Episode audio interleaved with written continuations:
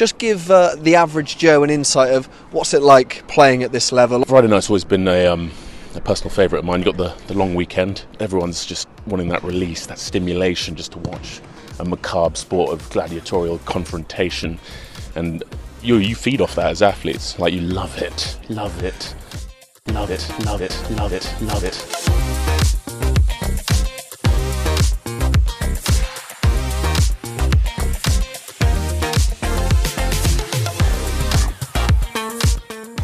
It's dropped kickoff time once again. It's 2024. I have to believe it's going to be a good year. Um, and I'm joined by not one, not two, not three, not five, but four people on the podcast for the opening episode of the year. First of all, the trusty Nathan Williamson back by my side, back for another year of uh, of the of the sport that hurts us till we love it. How are you, mate? Absolutely. I can say it's a joy to be here, and you know I'm ready to get hurt again. You ready to get hurt again? It's it's the truth. It's it's the truth, and, we love it to bits. I'm also joined by a man who is a really big deal. Um, Josh Murphy, you're like doing a whole bunch of stuff this year, aren't you? You're doing like a couple of, you, I mean, stuff's happening out at Madawi right now, at Madawi Rugby Club. But you've also you're doing a couple of other things on the side this year as well in rugby circles, aren't you? Yeah, it's uh, it's one of those years where you get to develop and expand, uh, but there's always time for you boys and to to weep in bed at night over the Wallabies woes uh, just to change. And hopefully, yeah, 2024 changes for me. Amen. I hope so. And then lastly, he's returning to the pod for the first time in a very long time. Um, and it is for absolutely no topical reason whatsoever. It's got nothing to do with any sort of chaotic events happening down in Melbourne. Dylan Langes, how are you, my friend? Long time no see. Yeah, a while. I think uh, the last time I appeared on the podcast, I might have set some sort of viewership record with a bit of a rant I went on. So I wonder why you had me back. Yeah, no idea. There's definitely been nothing happening in Melbourne of late. So uh, we'll. Nah.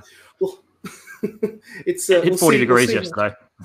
Yeah, that's right. Yeah, that's that's the, the key things that happened.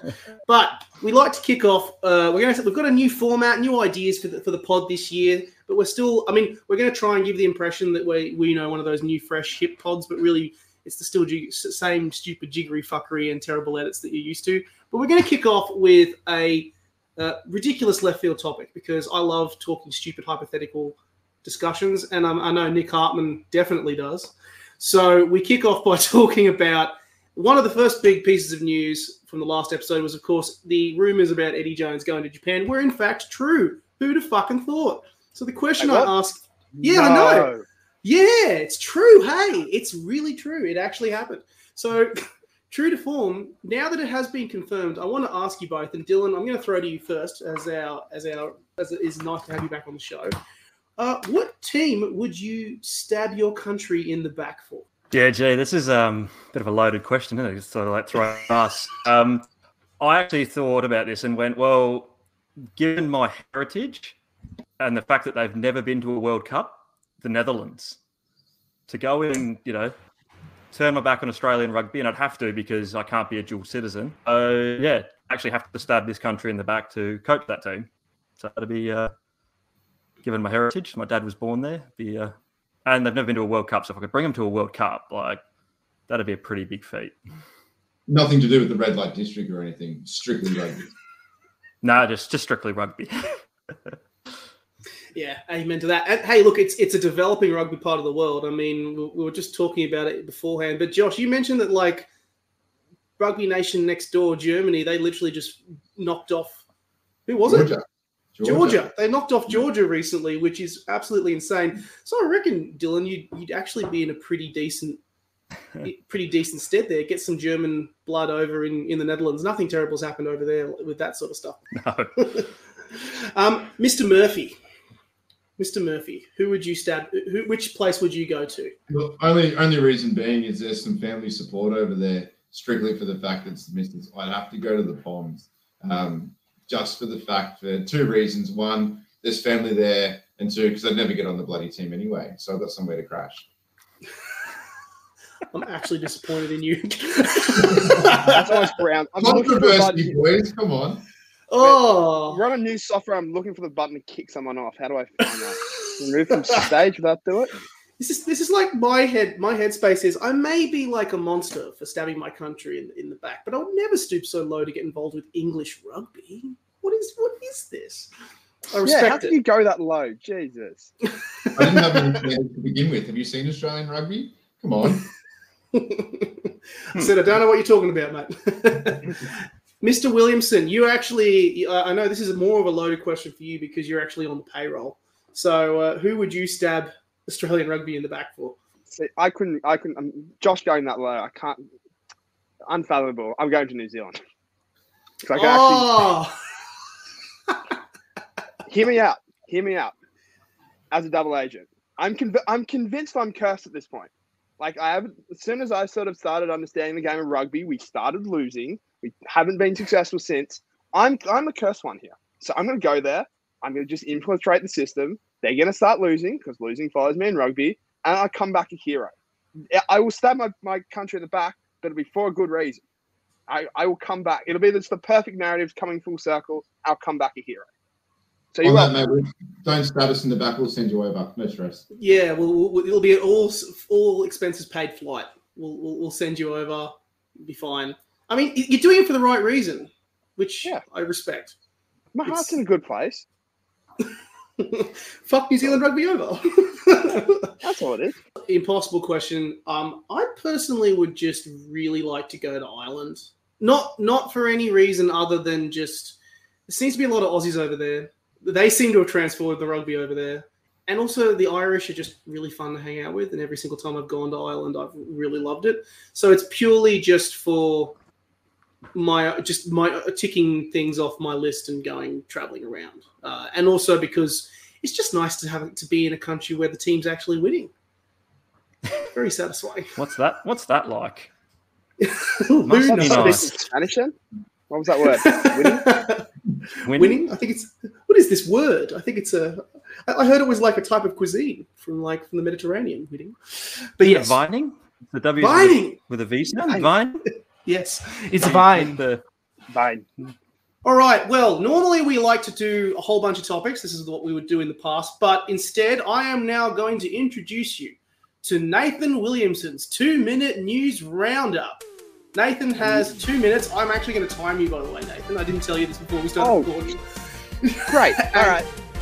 And I'm going to time you, and you have two minutes to round up uh, news from the past. This is going to be an especially difficult one because it's been how many months since we last recorded an episode. So you need to nail down all of the key results within two minutes. Are you ready, Mr. Williams? shit puns prepared. I'm not gonna get this in in two minutes. All right. Let's go. well, I like to throw you under the bus. It's it's not like we haven't I haven't thrown you a hospital pass before. So Nathan Williamson, what is happening in the rugby world? Your time starts now. All right, let's start with Six Nations. So we had Scotland get up over Wales. We had Finn Russell Crowe go full gladiator and get the win by a point. Head to head to Italy as George Ford put his Mustang in gear as the full Montiuani was enough for Italy. Start the tournament, we had Ireland send Marseille into the Blues as they got the win 38-17. Off to Perth, pair of, pair of second place finishes as the Australians ended up runners up on home soil. Both Levi sisters need to work on their boot cut tackles as they ended up both getting sent off for ridiculous tackles that they should be better at. That's another point. Uh, Super Rugby Trials. Harry Potter, Leviosa his way to victory for the fourth with a double get over the Reds. You then have the Brumbies kept on rolling, rolling, rolling like a river as they more overpowered the Fijian and Drua and Viking Park. Had Daniel Maeva cook up the Waratahs, get a double as the Rebels finally got some good news with a victory in their first trial. You have Australian fans now celebrating two Joes. One Schmidt, leaving all the fans to go, holy Schmidt, and every other shit Schmidt joke they're about to pull next 30 seconds. Meanwhile, we have Wallaroos can't stop yapping about their coach with Jo Yapp, the first female, the only female coach of an Australian women's team. Oh, like comp- conduct team. Shit, I've just lost myself five or ten seconds there. Um, Melbourne Rebels, yeah, administration, and that's I have no shit puns. That's a really sad situation. And Super Rugby season's about to kick off with the Crusaders taking on the Chiefs, and I've run out of puns and time. I think. 30 seconds left. You are you absolutely crushed it. Well done. I'm uh, vibing vibing the effort. Not gonna lie. Um, note to self. I'm gonna give you much less time for the next uh, for the next roundup. Cleaned up way too quickly. Give me eighty so seconds. for everyone out there, just realise how long two minutes actually is. Yeah. yeah. anyone that listening to that is probably thinking that's about 10 or 15 minutes at that point. Hell. so it's always like when you're giving a uni presentation or speech and they're like, you've got two minutes and you go, fuck, two minutes, how am I going to fit this all in there? And you get up there and you go, fuck, it's 90 seconds. I finished. Do I do I get off? Do I step? Do I what do I say? Because you always think it's like too long, but it's not. I, I so It's so many enough. puns written. I'm like, all right, I think this is going to get me to two minutes. Make me three minutes, and I just race through. I'm like, oh, well, fuck it, that'll do. We'll uh, we'll make sure for future for future iterations of, uh, of Nathan's news roundup that we make that we make it much much more tight for you to actually smash through the, through those results. Leviosa's one. It's done. On to the next one. I have six or seven ready to go. Please, I'm re- I'm prepared to use. I'm going to burn through them all this year. I, I vibe one. it, but part of me also is like it, it, it, another part of me was like thinking like, God dang it, he would be so sick of this bullshit. Like all the Harry Potter references, he would be so sick of it. And then like in the news, I, I I wanted to just resist the urge when like looking at the new, like watching the trial on Saturday and being like. Oh yeah, let's say a magical pun about Harry Potter because I'm like, oh, no, I, I, do I do I stu- do I go that easy option? Do I go the easy way out, or do I come up with something else? Keep the puns coming though. This Always is Australian goes rugby, Nick. You take the easy option. that certainly hasn't that certainly hasn't ended badly for us at all. Never.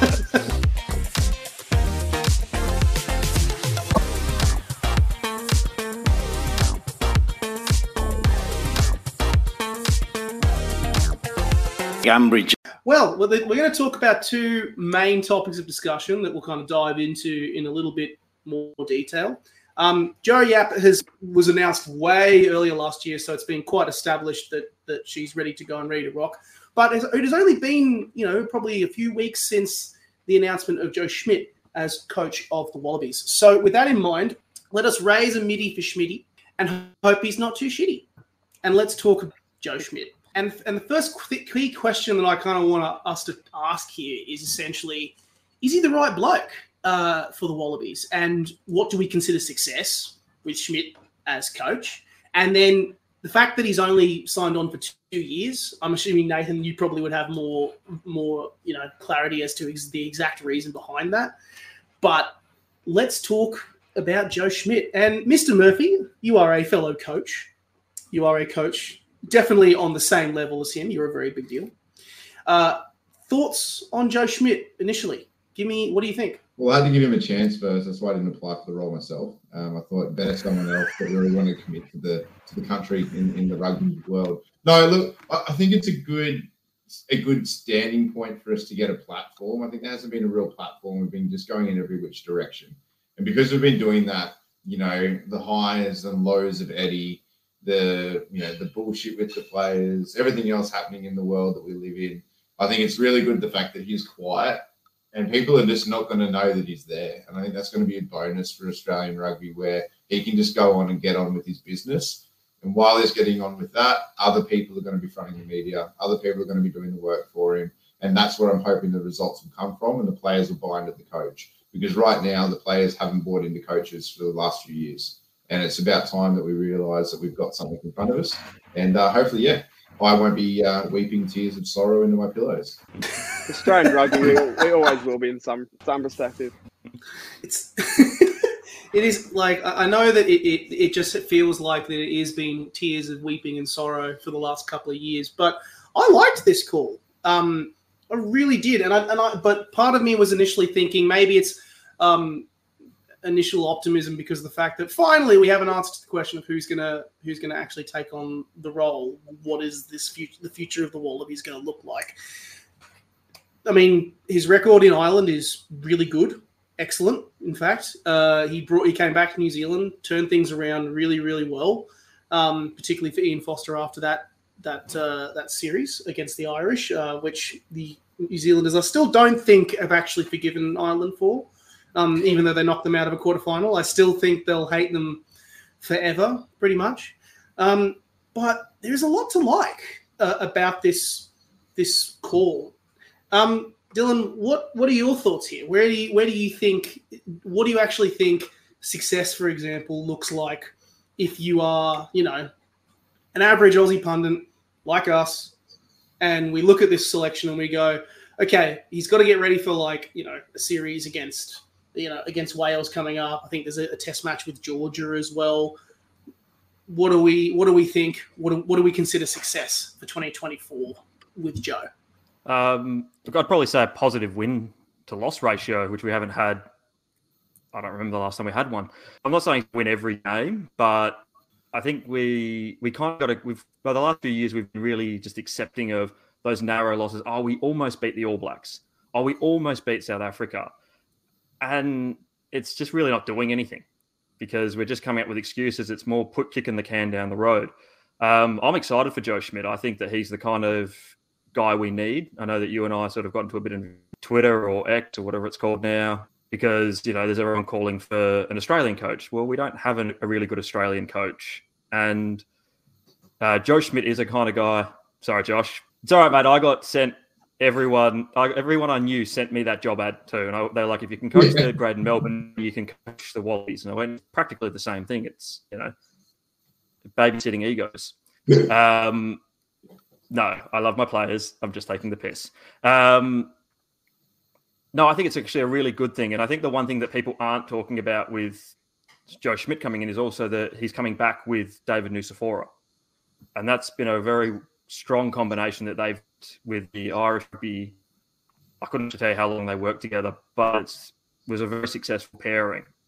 And I think that's what we also need. It's interesting that like Les Kiss, who worked with Joe Schmidt a lot um, under under the island, like when he was over in Ireland, kind of basically said that you know he'll cut through the crap um, a little bit, which I, I kind of want to ask the, the, the, two coaches' opinions on here because I mean one of the key things that you can do is you can talk, you can come up with a brilliant, genius game plan, but actually translating it over to the players and getting buy-in from them is another thing entirely. By the sounds of it, one of the one of the strengths that he actually has is an ability to be like, you know what, here's the key things, here's the key shit that you need to focus on. Focus on that and focus on these things here, and then everything else in this plan will fall into place. Is that like do you reckon do you reckon we've maybe probably had a situation, dare I say it, where we've had too many talkers and too many people keep coming up with crazy ideas and plans and over explaining shit.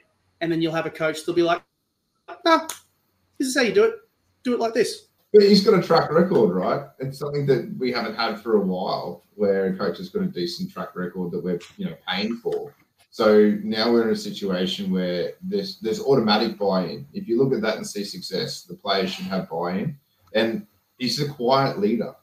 He's adamant that he's boring, and I hope that is truly the case because if I have another animated Australian coach, God knows what happens. It might just become another American school shooting. Like it's just terrible, right? Like just just pull it back, right? Disclaimer: it was a joke for anyone that's offended. But still, it's one of those things, right? It's I think that you'll quietly lead the team and we'll be able to jump forward from that. I do think we've had a lot of you know, these big talkers, the us versus the world sort of style, which works for some. And as, when you coach players, everyone's got a different style they like. Um, you know, I'm sure mine and Josh's style could be very different to each other yeah, I think the rah rah of Eddie Jones and the aggression and of like Michael Cheika, they worked for a little bit, but they don't work forever. You know, in the same way that if you listen to interviews with guys that played under Eddie back in the early 2000s, they'll talk about him being the very aggressive, yell, swear, abusive coach. That doesn't work anymore. You can't do that with players. And but I think he still had a lot of that. So I think someone like Joe Schmidt being boring, being quiet is probably a nice change of pace. And yeah, as Josh said, he's got a winning record. That's that's could be enough to get these guys to uh, buy. Nathan, here's a question though. There's there was kind of one asterisk about about Schmidt's appointment, and that was that he's only contracted currently until the uh, the end uh, of 2025. So the realistically after the Lions series. Um, and obviously, there are multiple factors in there as well. I mean, not not for the least of which personal ones uh, involving his son um, as well. Um, but it is. I'm curious about this. It's kind of talked this through uh, the the kind of modus operandi of, of going with a shorter, a much shorter contract, particularly after we'd just come off Eddie Jones being signed on for five years, only to leave after one. I think that's part of the reason right there is, you know, you don't want to get burned in the same way that you got burnt the last time. Like, you know, also, as you mentioned, you know, some with epilepsy, that's obviously going to sort of take up a lot of time away from the rugby field and you can't really commit long term when you've got, you know, a responsibility like that, which is going to take up a lot of time and is sort of often in a sort of state of change and, and flux, unfortunately, the situation with that with that condition. Um, look, it sort of sets up like when when so I was at his first press conference, and it sets up like he's essentially just he's there to build the innings. He's there to kind of build the foundations for an Australian coach to take over from 2025, whether that be a Stephen Larkham after he gets you know a couple more years under his belt at the Brumbies, a Dan McKellar when he comes back from Leicester, you know, a Les Kiss. It just sort of that's what it, and like it's if the job is still to be done, he will stay on for two years. Like he made that clear as well. This isn't a cut and dry. I'm only here for two years that I'm out type deal. Like he will, if he feels like there's still more work to do, he will stay on to the World Cup. You know, if the situation changes, he will stay on to the World Cup. But it did seem like this is just sort of instead of throwing someone to the wolves or throwing a coach that just might not be sort of the right person to solidify I would say really sort of fragile I don't want to say fragile, but like after a year we've had, it's just a tense time where you've got to build confidence and you've got to sort of take those first two or three steps, which an experienced coach can do. I think this is sort of why they've brought him in. You know, where you know it's this isn't looking for the sort of you know the pot of gold at the end of the rainbow. This is kind of the drive to that before we can actually sort of set up that hopefully this golden decade as everyone calls it. Well, it feels weird calling it the golden decade now. I've stopped calling it that because we're already halfway through it, and currently it's a shit show. Uh, but I, I, I was going to ask the question of, of, of, you know, in that case, who do you think is? I, I think Schmidt would probably want to try and bring on a lot of assist, Australian assistance, essentially, yeah, to, to kind of look for that that next person, that next com- uh, you know coach that can come through the ranks and, and grow under him and kind of set some sort of you know a plan in place for for future success. And I love the fact, Dylan, you literally put it in the com into in the comment section. What about Kevin Foote? Um, of course, get him in immediately. Well, uh, before we jump down that rabbit hole, Nick, uh, um, of what's happening down in my home city, I just want to add. I think if there is going to be a succession plan, it'd be really good if they actually looked at what the Demons did in the AFL because they were a shit show for a long time. And then they brought in Paul Roos, you know, premiership winning coach with the Swans to really steer the ship. But he only signed a short term contract with a plan of finding a succession and training them. So when they found Simon Goodwin, Goodwin worked under Roos for at least a year, maybe two, before he took the reins. And then the Demons won a premiership. So that's what it needs to be. It can't just be this chop change because yeah, there's no there's no security for players. Players then don't know who they're playing for, what their standards are. Um, yeah, if Schmidt comes in, he's got this old school, quiet, um, stoic style, and then you bring in a high profile, big mouth character, it's not going to work. Um, so there needs to be, you know, if you wanted to call it the golden decade, it needs to have 10 years of planning and successions, which again, I know Australian rugby is not known for thinking beyond 10 days, but that's what we need to be thinking about. And I think just where I think Joe Schmidt is the right guy, we just need to make sure that those succession plans are being talked about now so that if it is, oh God, I hope it's not Steve, but if it is Steve Larkham, he leaves the Brumbies next year, doesn't do two jobs, leave the Brumbies to work under as the assistant coach of Joe Schmidt to then take over. Or, you know, if it's Dan McKellar, then he comes back and, yeah, doesn't work two jobs, does the one, learns, grows, and then takes it over.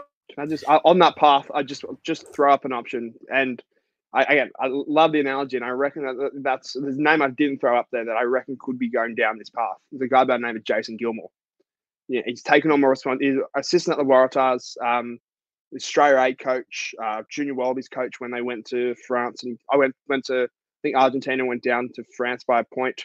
Um, long rumored if they if they get rid of Darren Coleman this year, he would probably take over. But say Waratahs bounce back, I think he'd be the perfect option for that. Just to kind of learn under Schmidt, maybe still do that Australia A coaching on the side if there's no sort of clashes or something like that, and all of a sudden take over for 2025. Like he's a and from all reports gets along really well with the players, has a great rugby mind, and I think he, he could be the, that guy if you want to really sort of issue in that succession plan and without sort of minimal disturbance to Super Rugby clubs and what Dan McKellar is doing in Leicester. I agree with that. But the other part is, is I think there's just more opportunity for Australian coaches to learn under Schmidt. Like there's so much more opportunity where we could have an extended coaching squad to go in and learn and do development for that level of rugby, for that succession plan. So that it's not just, you know, the board or a handful of people that are bought into this. There is a coaching platform set that everyone's on the same wavelength that we're building and growing to. And we haven't had that growth. It's been, you know, as Dylan said, they don't look past 10 days. It's simply just get in first in best dress, pay what we can, and get someone to sign and do the job, even if the job's shit. And, you know, I, I just don't think that that's going to be a problem for Joe Schmidt. I think what he's going to have as a problem is going to be too many other people telling him what to do. I think we need to pull back that and allow him to work his operation so we can see his results. No more, you know, no more implementation from anywhere else. Just him and his results alone. Would we argue then that probably coaching's been like a top three issue in Australian rugby then, which off the back of this? Because I mean, there's a lot of good coaches that are that are out and about, like who are still coming through the ranks. I mean, we had Dan McKellar who did very well at the Brumbies. Um, Larkham has done well at the Brumbies, even though I know Dylan, you're not as keen on him being in the Wallaby setup, which I actually want to poke you a little bit more about. But uh, even someone who, you know, for example, like Simon Cron, who worked under Steve Hansen over in uh, over in in Japan, and already looks a much more mature coach, even though he's only done a year or so at the Force. So there is, and even you know, coaches who are currently still out there in the ether and available. Like the first one that comes to mind is Andy Friend, uh, who also has been in the island system for quite a while. Um, he's coaching the the the uh, the like. I mean, all of the Super Rugby sides have, have still looked like, oh yeah, this oh this they, they, there's potential there, but it's potential that it's just not quite being reached. Is coaching one major factor Absolutely. in that? Mm. Absolutely, coaching is a problem. Like we, we don't set the bar high enough for coaches, and we don't train coaches enough in you know, and give them opportunities to learn. You know, to get mentors when you're doing your level two rugby. You know, it's, it's a given. You should be getting that right. I think that's the case, Dylan. Uh, but you know, like it, it's something.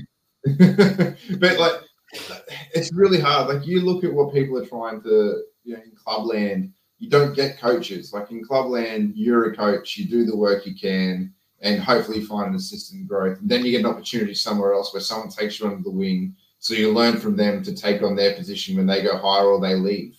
And it's one of those things. It's that transition period. But at the very top of you know Australian rugby coaching, it's not there there's and hopefully, as I said, there's an extended training, like coaching the coaches, where we just learn and develop that that whole process for us. Well, hey, look, I think if, if you're going to do, if you've got someone who's got the brains and the capabilities and the success that Schmidt has, milk it for as much as you can.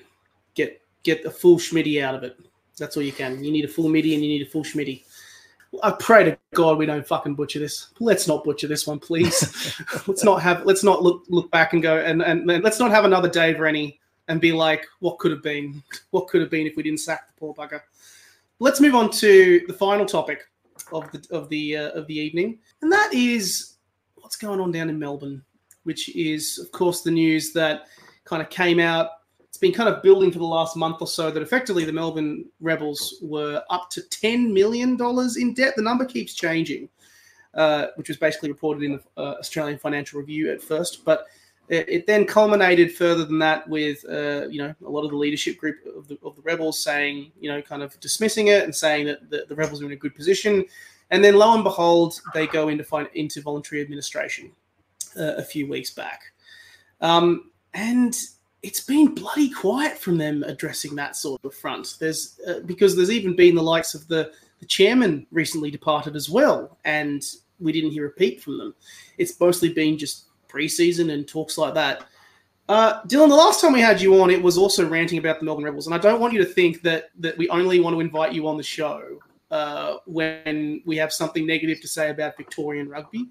Um, but what what's going on here? What where do you sit as someone sitting in Melbourne, someone who has followed the Rebels for a while? What's the headspace?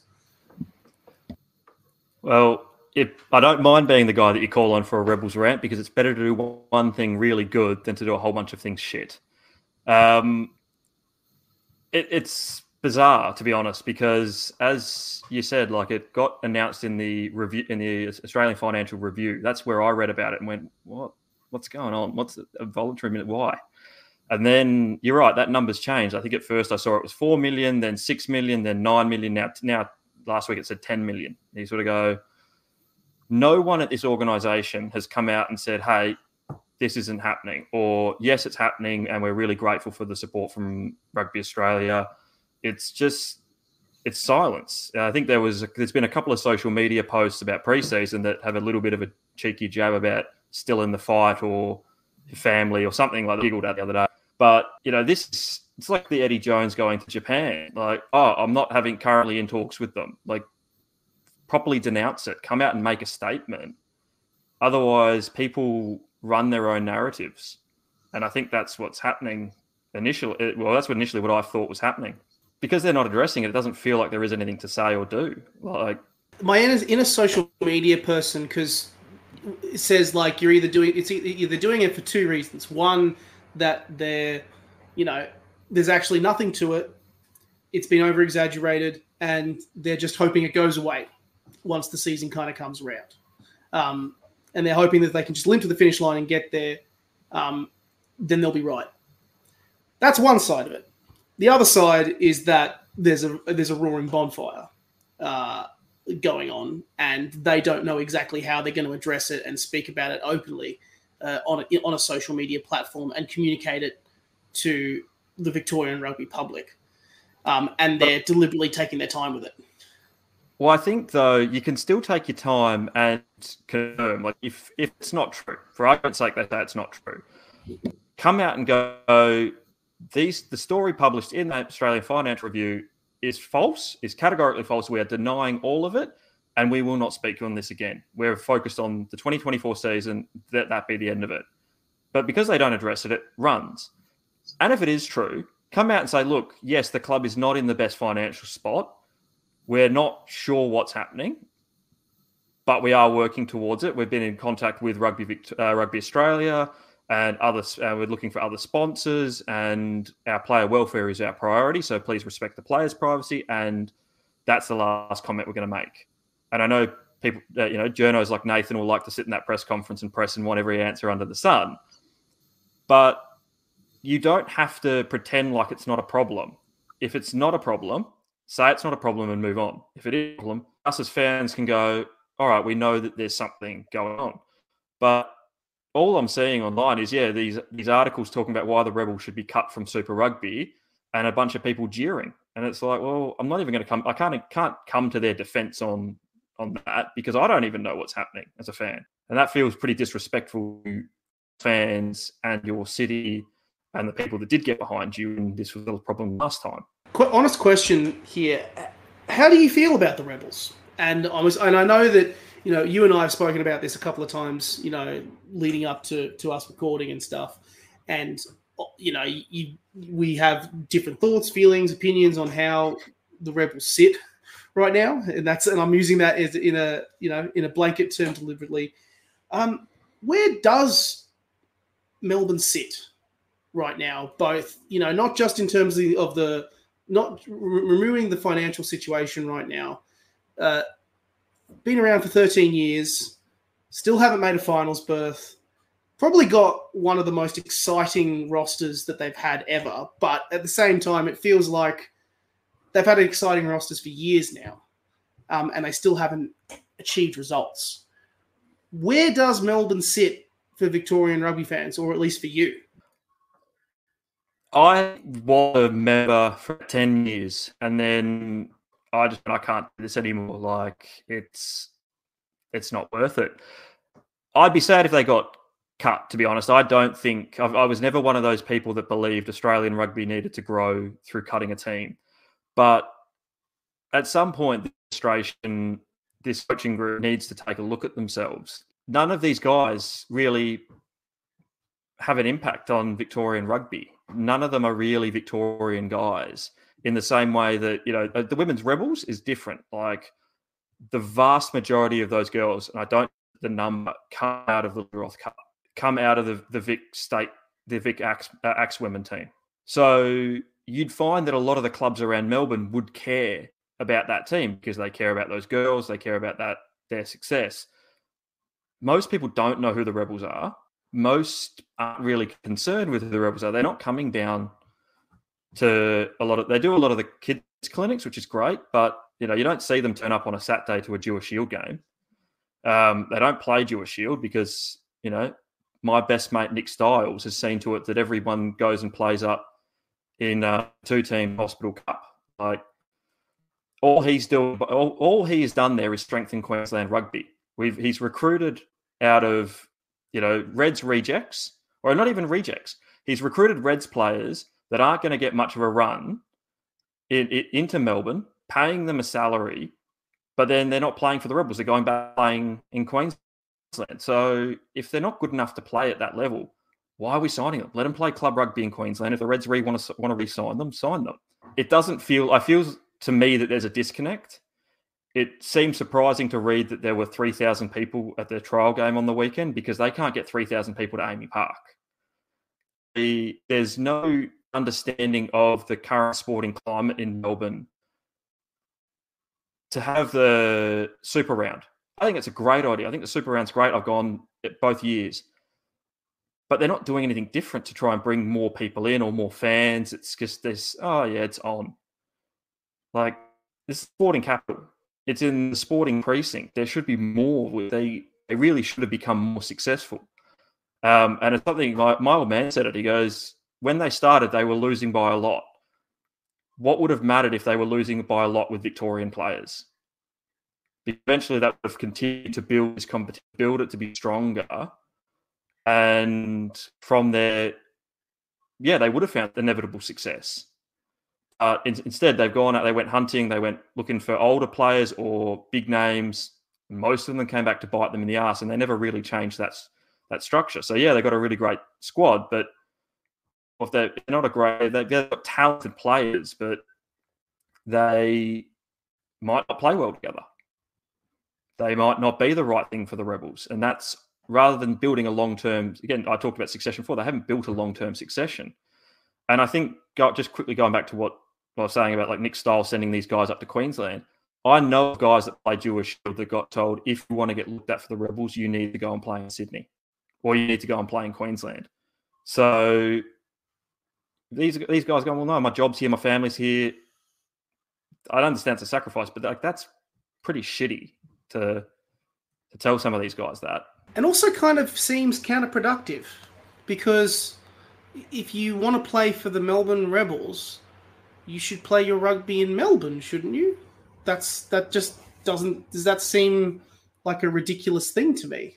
That that doesn't seem like a ridiculous thing to contend to. I mean, uh, uh, doing I'm I'm, kind of doing some research around this off the back of chats that you and I have had, and looking at even you know a lot of clubs would send players to you know a competition like the Shute Shield or the or the you know the Hospital Cup. I mean, the Brumbies do it, the Force do it, but I also do know that the Brumbies send a lot of their senior players to play in the John One Cup, and I know that the Force do actually send, if not their academy, then also a lot of their a lot of their senior players to play in the Fortescue Premier Grade. Not as many as last year because they had that Toyota series with the Cheetahs going on, but Pasatoa still played, Pryor still played, um, Ollie Cummins still played um, in that competition last year, and the thing that surprised me, like not a single one in not a single one played in the Dewar Shield last year.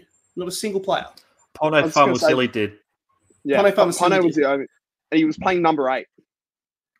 Yeah, which is, when you think about it, what does that do to that club? Get to go, oh, we've got a 140 kilo number eight that is a nightmare to tackle. Great. What does that do for his rugby development in terms of becoming a better prop? what does that do for the Rebels? Because again, he's not learning to be a prop. He's just pick and go off the back of a, a scrum. Like that's not. If the goal was to turn him into a number eight, I'd send him back to clubland. But why not? If he's needs to learn to scrum, get him to learn to scrum. And it's one of those things as well. They they connect. The thing which annoys me is that connection piece. All well and good. They essentially it's that whole West Bulldogs team is like they're trying to essentially turn that into the third tier, and you know build.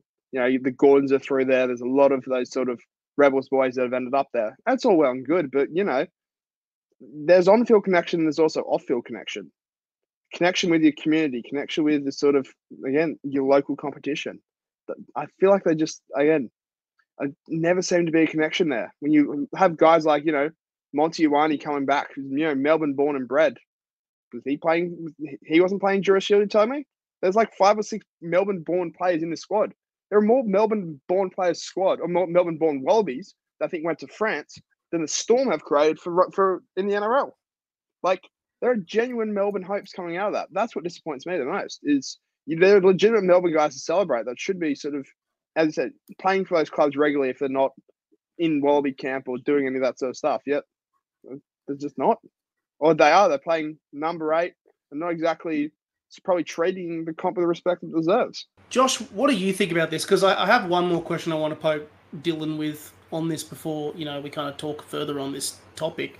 What do you think about this situation and the situation down in Melbourne?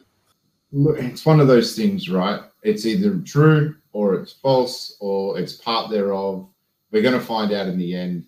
As you guys have already, uh, you know, heard from me and Dylan, you haven't heard this yet, I don't believe. Uh, but you know, my left field solution is we get Twiggy, he buys out the Rebels. We have a monopoly then for Twiggy on top of all of the rugby in Australia. Slowly but surely, he takes over. We're funded, and grassroots becomes an actual like priority in the clubs. And the sad truth is, is that grassroots and development in, in Melbourne is not a priority, and that needs to change. Uh, and I think you know that shows the commitment for sponsorship, for money, for support locally. You know, it's it's not there, and it's not there because it's not grassroots. It's not you know woven into the creation of local clubs, and it needs to be.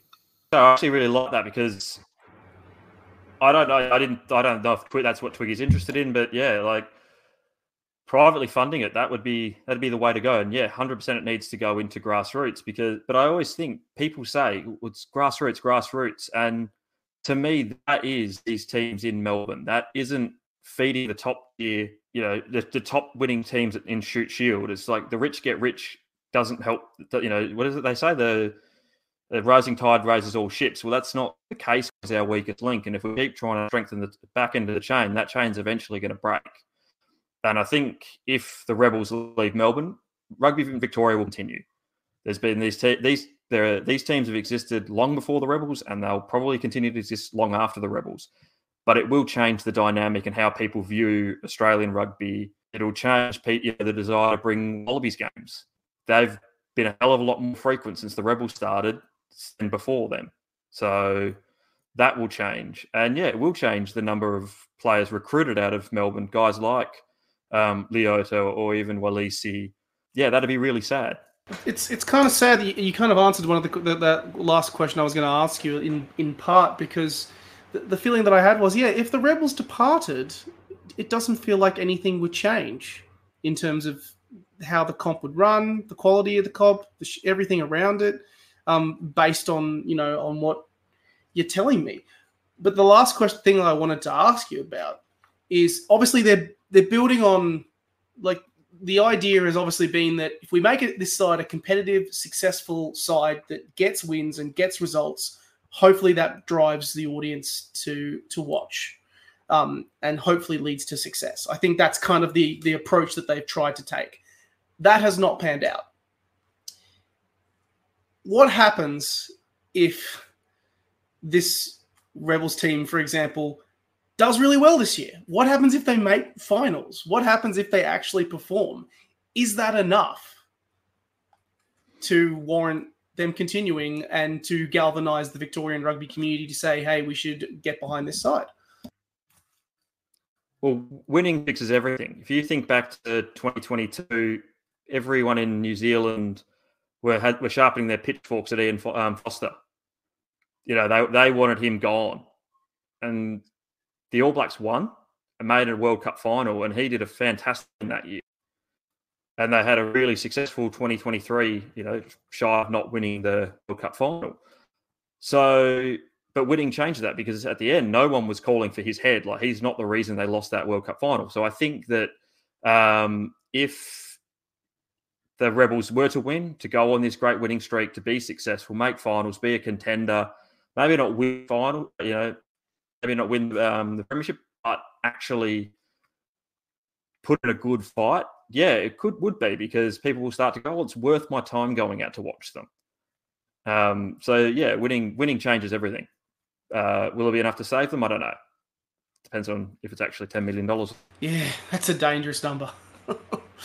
um, it is true. Well, we'll finish off with some quiet little housekeeping uh, news and idea and things. First of all, uh, in light of us talking about Clubland, uh, Mr. Murphy and myself attempt, are going to start a little series um, at, over the course of this year, focusing around talking to folks in Clubland. We the idea essentially is that you know we want to hear from clubs. It doesn't matter where you are in Australia. We'd be interested to hear from you. Talk about your experiences with the game. Talk about your feelings towards the game, even the state of how things are being run at the moment. We just often there is all the talk of grassroots and grassroots and getting out to grassroots, which Dylan alluded to. But I think it's time we ask the question: What does that look like? Josh, you and I have spoken about this quite a bit. Enjoying a beer down at Madawi on Friday night after Merriweather drops by to, play a game or, or equivalent. You feel pretty much the same, don't you? Absolutely, and I think it's it's it's a good plug from grassroots clubs to tell us what they think grassroots is and what they also need. And we want to hear that. We want to hear both sides. We want to hear how your club's going, what your thoughts are on ARU, what your thoughts are on the local clubs. You know, even the competition you're a part of. I've, I've had the privilege to have travelled quite around Australia and be part of clubs in lots of areas, including in Alice Springs with the Dingo Cubs. Like we want you guys to, you know, to plug yourselves and come in here and, and give us your views and thoughts and something that we might then be able to expand on and who, who knows, create a community basis um, that, that might kick the ass of ARU and get you some more support as well. so if you're interested in having a chat to us, coming on the pod, talking about how rugby is in your little neck of the woods, even some of the challenges your club is facing, you know, whether it be sponsors, whether it be actual numbers, getting boys down to training, boys or girls. Shoot us an email. I'll drop our email into the description, the dropped kickoff at gmail.com. Shoot us an email and uh, we can tee up a time and we can have it and uh, try and chat in any way, shape, or form. We're, we're going to we'll probably come up with some sort of funky name for it. I don't know, in the clubhouse, club chat, over a beer, probably some sort of pun on on a, on a beverage that we consume. Maybe something involving the Madawi winning theme winning song, which if you if you haven't heard it, go Google it. It's the best winning song in the in in all of rugby. There's definitely a disclosure statement with that, please.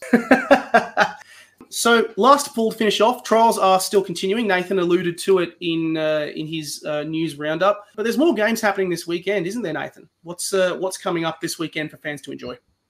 Absolutely. I mean, we've got a couple of games coming up this weekend. The biggest, man, from a bias perspective, will be that Reds Waratahs game at Roma. I guess double header with the women's game, I believe, on the Friday. Which Again, will be both two really good clashes right there. Um, and so, you know, Waratahs, as I mentioned, sort of went down to the Rebel uh, Rebels over the weekend, but we'll probably bring a lot more of their star players back in. Outside of, I believe, Dave Porecki might be might be out just for this one, but back for the sort of opening game. And Reds looked strong against the Force. Really, what essentially what this is going to be is two really entertaining teams just throwing the ball around, just seeing what happens. Just don't put Vunivalu back on. He did three runs for three drops. Don't do it again, please. Look, the only way is up. That's all I'm going to say. Someone's someone's got to get beat by Max Jorgensen when he scores a double. All we're going to say. Um, but before that, if you're in Perth, go down, check out the Force taking on the Brumbies. Obviously, there's no Nick White for the Brumbies to terrorize. He's still getting his shoulder sort of fixed up, but he'll be sweet for round one. Um, yeah, both two sort of teams coming off trial wins. Force look like a real sort of exciting, almost underdog team for this year. Uh, the way they played against the Reds, is that fair to say? Yeah, yeah, I'd, like, I'd agree with that. So again, two really good games. Um, the Reds and Waratahs ones on Stan. Don't know about the force game yet, but fingers crossed they get over the line. And yeah, we're only two weeks away from rugby actually starting up again in sort of Australia. So sort of can sort of keep ticking off the days. And we finally get there. I think February twenty third. Feels weird, hey. Feels weird that it's uh that it's it's a new year. It's a new year. Uh, it's but I'm so wary at this point. It's it feel it always feels like a new year. It uh, it like- never never ceases to amaze. It's like one of those scary movies when you kind of just like creep around the corridor and you're just waiting for something. To, something's going to jump out at you. You know it, but it's just like, shit. Where's it coming from? I'm gonna get uh, something's going to come and trip me up here. I don't know what it is. Then we just got to wait for that moment where I get tripped up and we go, I knew it. Should have known this was coming the entire time. Yeah, it's also probably good to mention as well. Uh, Six Nations is also underway too, um, and I think is it we, we haven't got a bye week this weekend after the that opening week. It, it's in rounds of two, isn't it? So we've got Yes, uh, so- Scotland and France to kick off, and then we've got England Wales to be a great game, and then um, Ireland Italy to conclude. Oh shit, that's a good one. I reckon That's a good weekend of You- footy. That is a good Great weekend of weekend footy.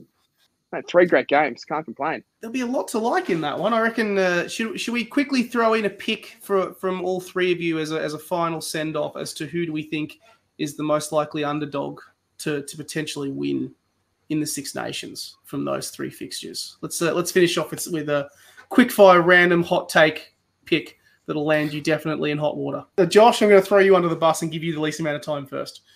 Yeah, sweet. All right, so I want the Messi of rugby uh, to win, definitely. So he's called it. I've heard it. It's sticking. He's definitely uh, done some really good publicity there. I definitely want Scotland to win the series this year. That that's my pick, 100%. But as it stands right now, Italy are on top of France, and I would like to see that continue. Oh, wouldn't it be?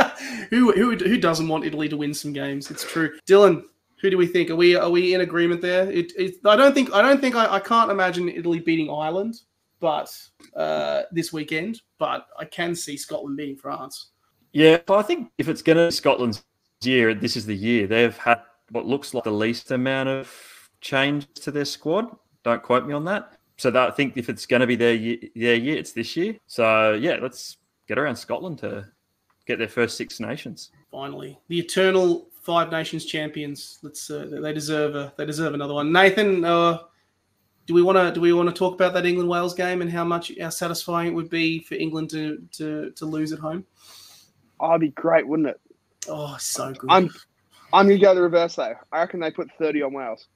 That's my What? bold prediction. You want hot takes? Wales, like Wales were not good that first half. They were all Yeah, over the place. I think that the emotion of coming back and getting so close, like it's it's a young Wales team. I don't know how bad Marcus Smith's injury is, but George Smith looks re- very comfortable in that 10 jersey. I think it- it'll be sort of the exact same sort of first half. England just cruise out to a lead, and Wales go, all right, cool, this is the time we come back. I'll hit the gas, and it'll just be flat battery. And Wales go, shit. And England just cruise away with the game and, and put a score on them. Like, if there's a thing is, if any game England's going to get up for, it's going to be this in the Irish. Like, this is going to be an easy game to get up than the, than the Irish. So I reckon they target it and put a, put a number on them. You heard it here, red back on England 30 plus. Amen. well, cheers, gentlemen. First pod is in the can for 2024. Um, especially special thanks to Dylan for uh, for making the journey around. Will we? Maybe we might see you on a, another pod later in the year when the Rebels are uh, about to play the grand final and uh, beat the Crusaders in Melbourne uh, to record their first ever championship. Will we see that? we'll see you for that one. I think I'll Okay, break we'll open see- the we'll expensive see. whiskey if that happens. If that happens, we're saying about the hospital bed because one of us has a concussion or something like that, and it's really just having some vivid dreams. Yeah. No, they brought in the tackle height, you know, to stop those concussions. That's a live podcast from the stadium, 100%. Yeah, we'd have to get the phone out. Live Yeah. podcast for the stadium. No intro music, no nothing. It's just as raw as it gets. Yep. Well, a pleasure, gentlemen, as always. And to all of our listeners, welcome to 2024. Let's hope it's a nicer ride.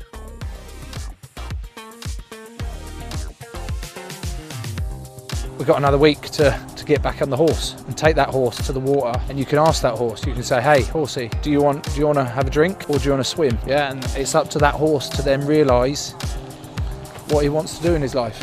So we're looking forward to, like I say, getting back on that horse. And are you looking forward to getting back on the horse six months since we last saw you? I don't like horses, I can't ride. Give myself an uppercut.